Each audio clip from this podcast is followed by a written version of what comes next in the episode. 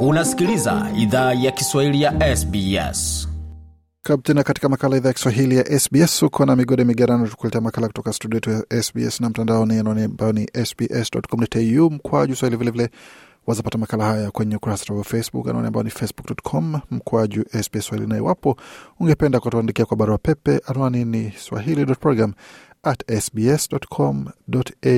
Hayawi hayawi mwishowe yamekuwa, wanasema Waswahili, tukizungumzia swala zima la uamuzi wa mahakama ya upeo mjini Nairobi pale jana, ambapo waliamua kwa kishindo ama kwa sauti moja ukipenda, kwamba kesi zilizowasilishwa kubatilisha uchaguzi ama matokeo ya uchaguzi ya urais wa Kenya hayana misingi yoyote, kumaanisha kwamba Daktari William Samoei Arap Ruto ataapishwa rasmi kuwa rais wa tano tarehe kumi na tatu ya mwezi huu wa Septemba, ikiwa ni Jumanne ijayo.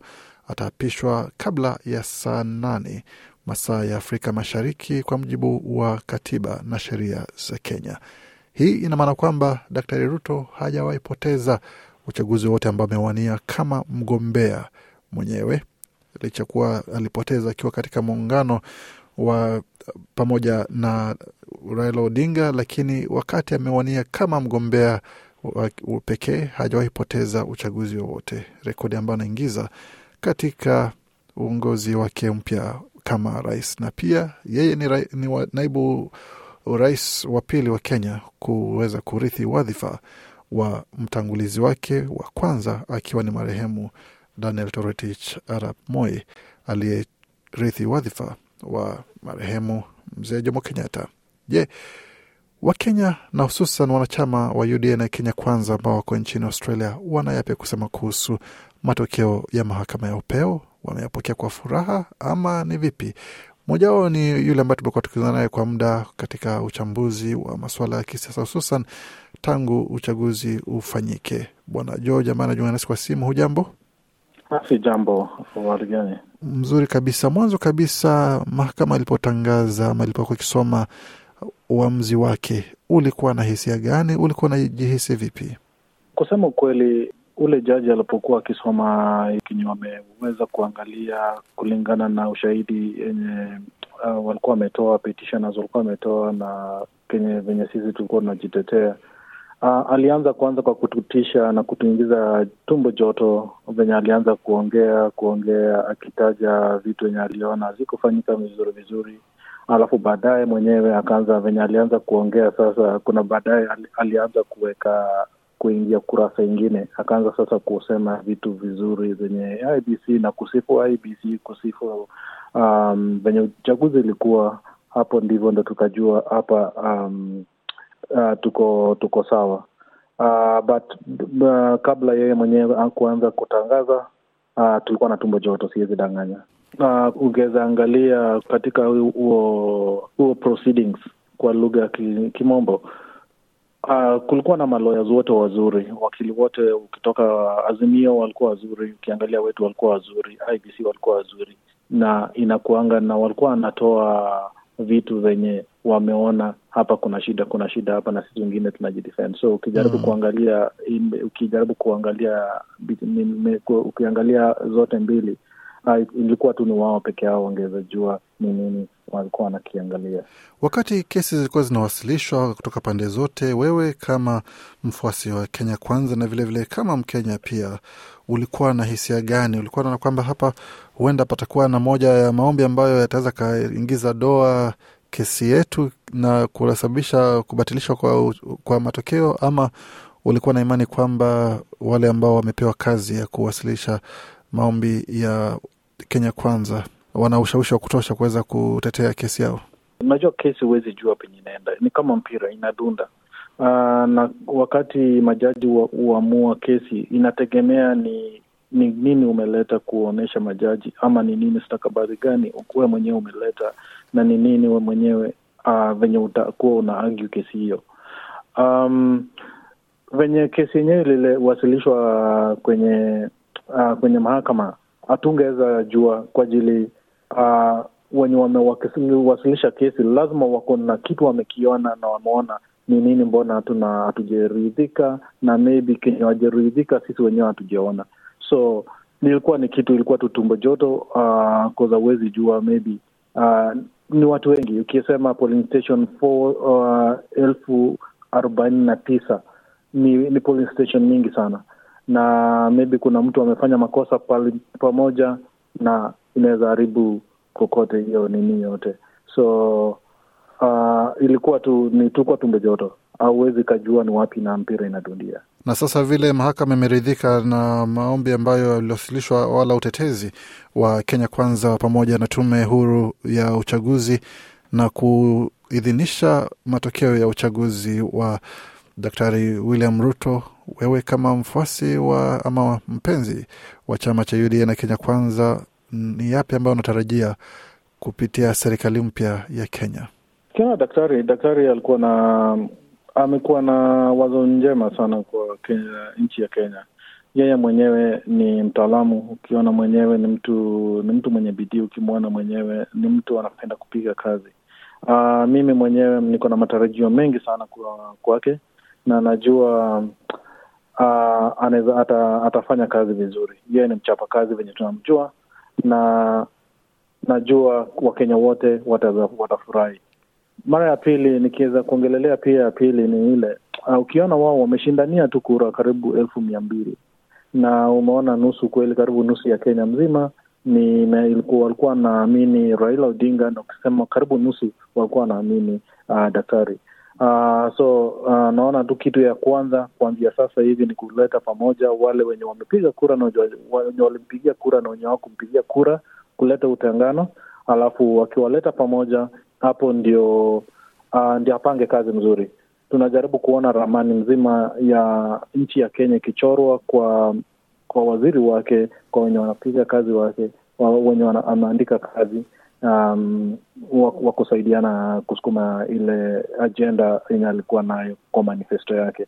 Najua kwamba pia hapa nchini Australia Wakenya wamenyimwa fursa ya, ku, ya kushiriki katika uchaguzi kwa miaka mingi sana. Je, unadhani kwamba hii ni moja ya hoja ambayo serikali mpya inaweza ikazingatia ama mmeridhika kutoshiriki katika uchaguzi? Uh, tukisema uchaguzi hiyo tunaita kwa kimombo democratic right. Uh, sisi wenyewe hapa hatukuweza kupiga kura kwa ajili uh, uh, tuliambiwa kukuwa na budget. Uh, na hii ni kitu tulijaribu kuambia hata na uh, kuambia mwenye alikuwa hapa akitusaidia hapa balozi, na akatuambia IBC kuwa na budget na apart from budget uh, walisema walikuwa na maneno ya walikuwa na maneno hapa na pale.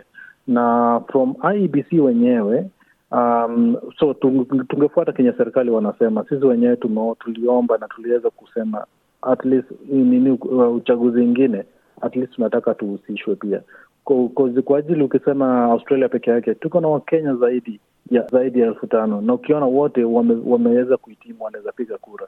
Ukisema elfu tano hiyo ni kura elfu tano hiyo inaweza pitisha mtu na yeah, na hiyo pia si maombi but hiyo ni kama tunaita ni civic duty yetu na iko kwa uh, kwa constitution yetu ya Kenya, katiba yetu ya Kenya like unafaa unaweza piga kura na yeah. mm. Uko na haki ya kuchagua unayompenda.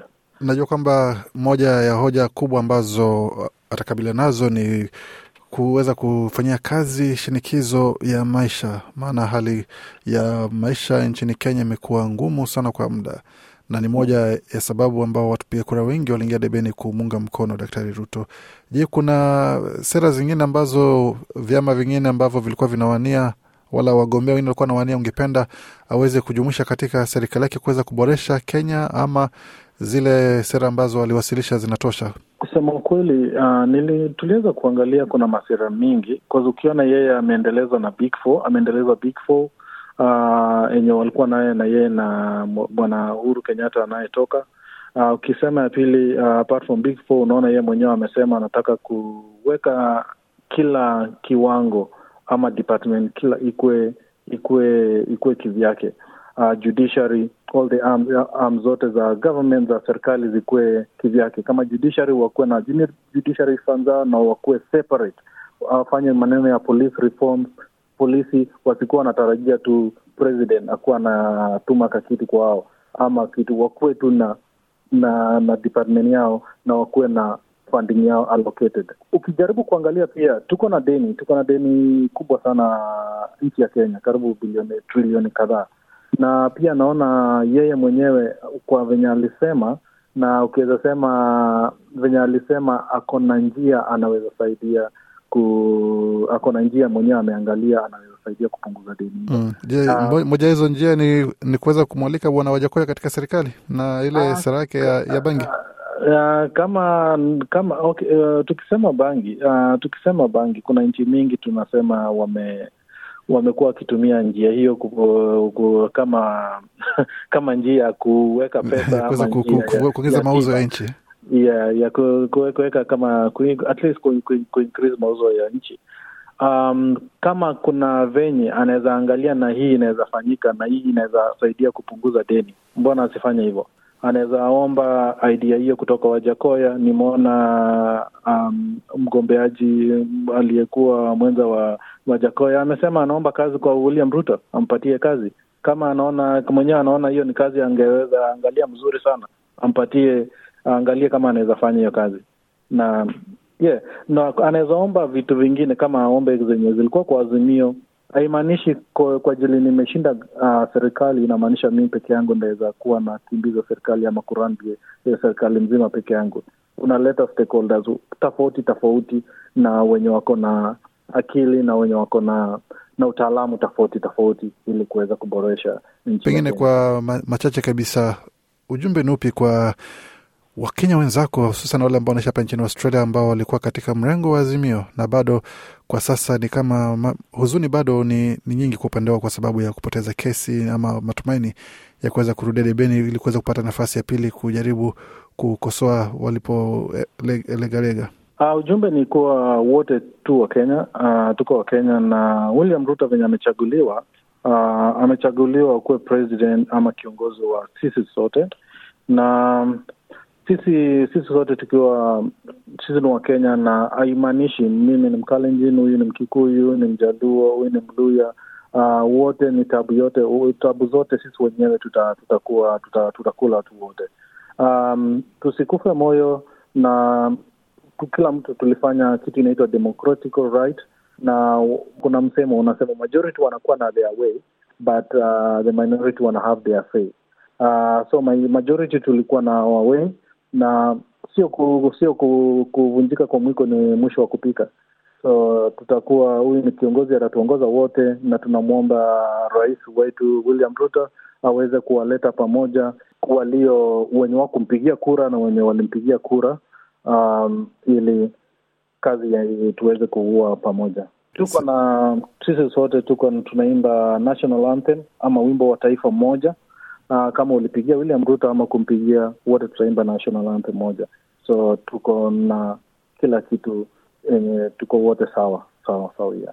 Sa nzuri ya kumalizia mazungumzo hayo, huyo ni Bwana George ambaye ni mmoja wa viongozi hapa nchini Australia ambao wana ushawishi kiasi kwenye upande wa mrengo wa Kenya Kwanza na UDA hususan, ambao walikuwa wanaunga mkono rais mteule Daktari William Samoei Arap Ruto atakaye kuwa rais wa tano wa Kenya rasmi ifikapo tarehe kumi na tatu Septemba. Na bila shaka SBS Swahili itakuletea taarifa pamoja na makala maalum ya uapisho wake pamoja na hotuba zote na makala mengine ambayo yatafuata wakati huo kwa sherehe za kiapo na zingine ambazo zitakuwa muhimu kwako. Unaweza ukazapata zote kwenye tovuti yetu sbs.com.au mkwaju Swahili pamoja na kwenye ukurasa wetu wa Facebook anwani ambayo ni facebook.com mkwaju SBS Swahili.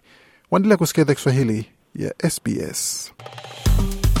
Penda, shiriki, toa maoni, fuatilia idhaa ya Kiswahili ya SBS kwenye Facebook.